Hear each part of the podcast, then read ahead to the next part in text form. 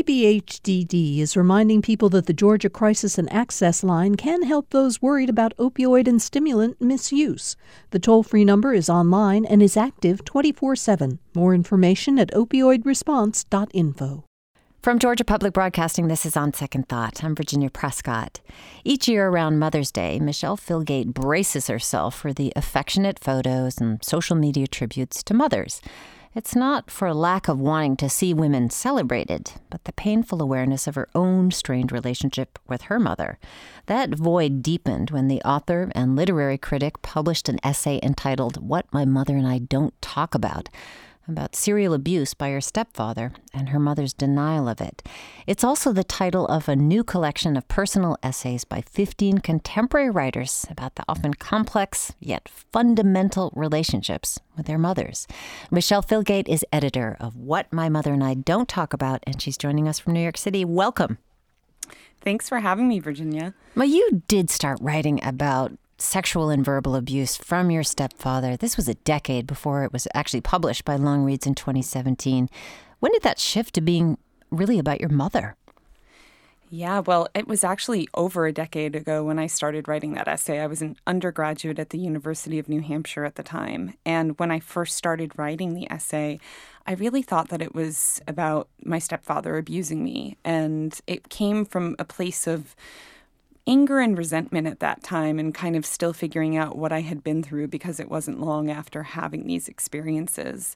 It took me many years of therapy and um, coming into my own as a writer to realize that the real story here was about the longing a daughter has to connect with her mother and the ramifications of abuse and the fracture that that caused in our relationship. Mm. So that's why it took me so long to finish this essay. Well, I follow you on Facebook and remember very well how terrifying it was for you to put it out there, and then how enthusiastically it was received. So, how did you go from there to this, editing a book all about those unspoken things? Yeah, well, I feel like it's because this book is very much a book of the moment, even though I feel like it will be a book that will matter for a long time as well. But it's a book that came out of this specific moment we're in. The essay was published in October of 2017, right when the Me Too movement started to take off. Mm-hmm. And so mm-hmm. it couldn't have been better timing. And I feel like it was in that moment when people started to break these silences um, and people started to really pay attention to stuff that's been going around us for forever. Um, and so that the essay went viral. A lot of my favorite writers shared it on social media, like Anne Lamott and Lidia Yuknavitch and Rebecca Solnit. Um, and I started hearing from a bunch of strangers too who really related to my essay. But one thing that really um, I noticed right away was that so many people were responding to the title, What My Mother and I Don't Talk About. I heard from so many people who said, I have my own story to tell. And it wasn't just about abuse. There were, you know, there are are so many things that people can't talk about with their mother for whatever reason. And it might be that their mother is no longer around and they, they regret something that they never got to talk about with them. It might be that they still have a relationship with their mom and there's just something that goes unsaid that stays there, mm. that lodges there and, and um, can become toxic because it's kept inside. And, and so I really wanted to break these silences, yeah. all kinds of silences. Um, and some of the writers in this book are very close with their mothers. And and so I have a, a, bunch of different experiences reflected here. Yeah, and they, they, don't. Let's say they don't read like Hallmark cards, but I do want to be yeah. clear: it's not all about pain and estrangement. And, and, and silence is not always about shame or fear of response or lack of response. For Alexander Chee, it was a wish to shield his mother from pain. What was he protecting her from? He was trying to protect her from the fact that he was abused as a choir boy as a child. And so that in in, in doing that, he was trying to think of his mother's best interest. But silence, as we see in that essay, is not a good thing for Alex either because there's a cost of keeping something like that to yourself. Mm. The burden of carrying that kind of shame around with you. In the case of Julianna Baggott, she grew up with a mother who overshared. Uh, in fact, she became kind of the repository of her mother's stories of a Southern Gothic family, and her essay's called Nothing Left Unsaid. How does she reflect on that relationship? she that essay is wonderful. Uh, she talks about how her her mother tells her everything. She became her mother confessed everything to her. Mm. So that's an interesting case of what happens when you have a mother who tells you everything and how does that affect your relationship with her. Yeah. It's a beautiful, heartfelt, really funny essay. I love that one so much. Well, and she realizes her grandmother had her mother when she was just 17. Her grandfather was a pool hall hustler who couldn't read or write. There's there's there's often a a kind of regret or, or uh, maybe say empathy of coming to realize their mother's own pain or limitations that they were really doing the best they could. There, there's there's no criticism here. In fact, it, for her, it's like a, a, a flowering of her own imagination. I love that. That's so true. And I think one of the things that this anthology is getting at is that our our mothers are human beings just like us, and you know there's a mythology around the perfect mother, um, and that's not you know as I say in the introduction to this book, our mothers can't possibly check all those boxes. Um, they are they are human like the rest of us, and and I think our culture focuses and puts so much pressure on mothers to be these perfect human beings. Mm. And Brandon Taylor, he's a wonderful Southern writer his mother was abusive and did not conform to all this. You know, Southern people are all great storytellers. In fact, she was very silent. Uh, he writes, My family was a series of hushed rages behind shut doors. He grapples with the mystery of his mother. Where, where does he go in this essay?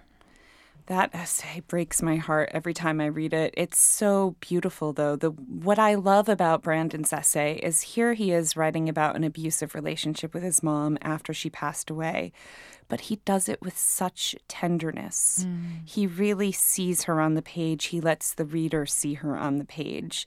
There's a real beauty to the way he writes about his mom with such tough, difficult circumstances, and I, I'm just in awe of his writing. Mm. He he asks. Uh, his father tells him after his mother dies, "You know she loved you," and and he asks. What is love if you get it secondhand? There's something so heartbreaking about that. I know. I know. That really breaks my heart. Well, what was it? What was it that you were going for when you were looking over these essays? Obviously, the experiences are all very different, but was there a kind of way or theme that, that made them essays that went in the book? Yeah, it was really important to me and to my editor Karyn Marcus at Simon and Schuster that each essay in this book be a gem. Um, and I feel like the common thread that's connecting all of them is the importance of breaking these silences, whatever silence might mean for each contributor. It was important to me that um, the the anthology reflected a diversity of voices as well as a diversity of stories and different backgrounds. So we have writers of all ages in this book. Um, we have writers with all kinds of different relationships with their mothers. We are getting real with Michele Filgate. She's a writer, she's a literary critic, and she's editor of the new anthology, What My Mother and I Don't Talk About. Well, there's there's some things that I see here. You know, we get the kind of childhood logic of this is just the way it is. You know, this is who my mother is. They're often figures of, of, of, great wonder to them. Sometimes that rage of the young adult realizing that actually that was really bad parenting. And then acceptance and empathy for, for what limited, flawed human beings they are, as you said. This really comes across in Naomi Munaweera's essay. It's called My Body, Her Body.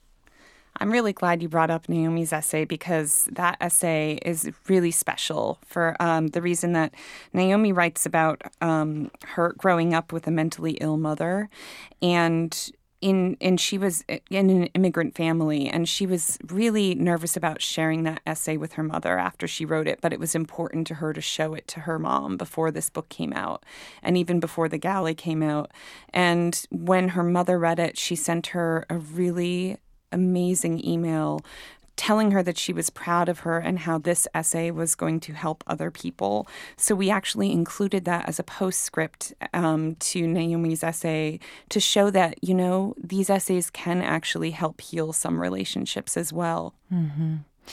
But how about, you know, like the, the sort of adaptive ability of the people in this book? Like she becomes a liar in her life. And in many ways, Brandon Taylor's essay is about writing about his relationship with his mother. Do you feel like that is one of the ways that people cope with the silence is becoming writers? Is that common to them? Absolutely. I know that I became a writer because it was important to break silences. That's something that made me want to be a writer in the first place. And I think a lot of writers are drawn to that, to figuring out the truth on the page. Even if, you know, this is an essay collection, but even if you become a fiction writer as well, it's all about the emotional truth in that, right? So I think writing in general, poetry as well, it is about breaking these silences, saying the things that go unsaid, figuring out how to talk about things that are so hard to talk about in real life. You know, eh, confronting them on the page is often where we realize what it is that we're trying to say in the first place, what it is that we carry around inside of us. So, that eh, I think silence is one of the main driving forces in why writers write in the first place. What did you find in what these essays said about how the writers themselves parent or want to parent.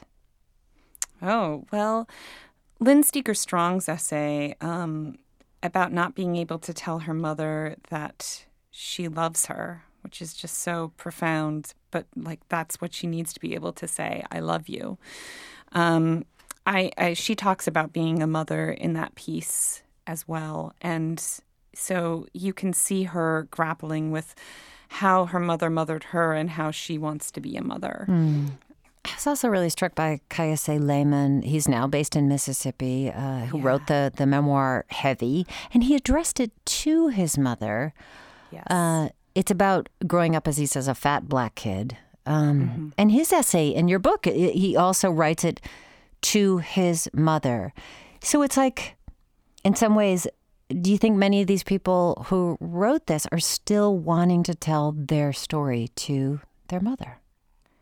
Absolutely. In some ways, it's much easier to say that on the page rather than face to face, right? Mm-hmm. So I think this these are attempts to communicate with the moms. I think of also Melissa Febos's essay in this book, which deals with looking at her relation, her close relationship with her mother, who's a psychotherapist, through the prism of mythology. She talks about mythology and in, in, in, her relationship with her mom, and it's it's true that. Um, you know we we do mythologize our mothers. And i i love that you know that essay is certainly speaking directly to her mother. All of these essays are. That's a common thread mm. especially even to the mothers who are no longer alive like dylan's essay and brandon's essay. Yeah there's a bit in Alexander Chee's essay when he says, I wonder what would have happened if I had said something then. And some of these writers, again, will never say the unsaid to their mothers because they've died.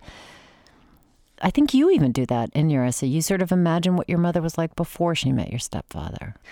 There's a way that these essays become a, an exercise of power where there was powerlessness Am I stabbing at something, or is that something you, that used to? No, be? you you absolutely are, and I think a good example of that is um, Leslie Jamison's essay uh, at the very end of the book about her very close relationship with her mother um, was written shortly after Leslie gave birth to her child, and in her piece she tries to understand who her mom was before she became her mom by reading an unpublished manuscript that her mother's first husband wrote based on their marriage, this novel that never got published. Uh, and so that essay is all about trying to understand who a mom is before she becomes the mother. Mm. Uh, and I think all of us are are often wondering that. What was our mother like? Were they the same? Did they change by having me? it's so hard to imagine your mom without you, right? But right. that's it's something. It's really really hard. It, it reminds uh, me a little of that. Do you remember? Do you ever read that Sharon Olds poem where she's writing about her parents as students, you know, meeting in college and saying like, "Stop." you know, don't do it. It's a terrible mistake. But then, um, but then she says, "But I don't stop them because I want to live." You know, it's it's a wonderful. I love Sharon Olds. Yeah, it's great. great. And and um, you know, there's a there's like if our mothers didn't exist, neither would we. Right. Exactly. So it is in a lot of ways our most important relationship, right? Even if we've never had a relationship with our mom, it is a crucial, vital relationship. They're a reason for existence in the first place. Well, you write it so beautifully. Our mothers are our first homes, and that's why we're always trying to return to them. What what does that mean to you now? You know, a couple years after you read that, you wrote that. Well, for me, things are really complicated uh, with my own mother right now. Um, so I'm hoping that we can work through the pain um, and that this book will ultimately lead to some healing for us and that we can communicate in a way we haven't been able to communicate so far. That's my biggest hope for this book. Um, I don't know whether that will happen or not, but I certainly wrote this essay and compiled this anthology and edited this anthology from a place of deep longing for a, a better relationship with my mother, who I do love. Mm. So it's a painful day for you coming up on Mother's Day. And for many yeah. people whose mothers have passed down or were never present to begin with, what do you plan to do, Michele? I that's a good question. Um, you know, on Mother's Day, I typically try to avoid Facebook just because it's a parade, as you mentioned earlier. It's a parade of people posting, you know, tributes to their moms, which is wonderful, and I'm so happy for people who do have great relationships or did have great relationships with their moms. I think I will probably be avoiding Facebook on that day for self care, um, and you know, I'm actually going to be doing an event and, in Minneapolis that day, a panel for this book um, at the Wordplay Literary Festival. So that is what I'm going to do on Mother's Day this year. Is hopefully speak to an audience that um, needs to hear about about the stories, the essays in this book. Well, congratulations on the book, Michele. Thank you so much. Michele Filgate, she's editor of What My Mother and I Don't Talk About. It's an anthology of essays by some really engaging contemporary writers about their relationships with their mothers. There's more in the book at gpbnews.org. And I just did look up the name of that poem by Sharon Olds. It's called I Go Back to May 1937. Stay with us. There's more on Second Thought coming up after a short break.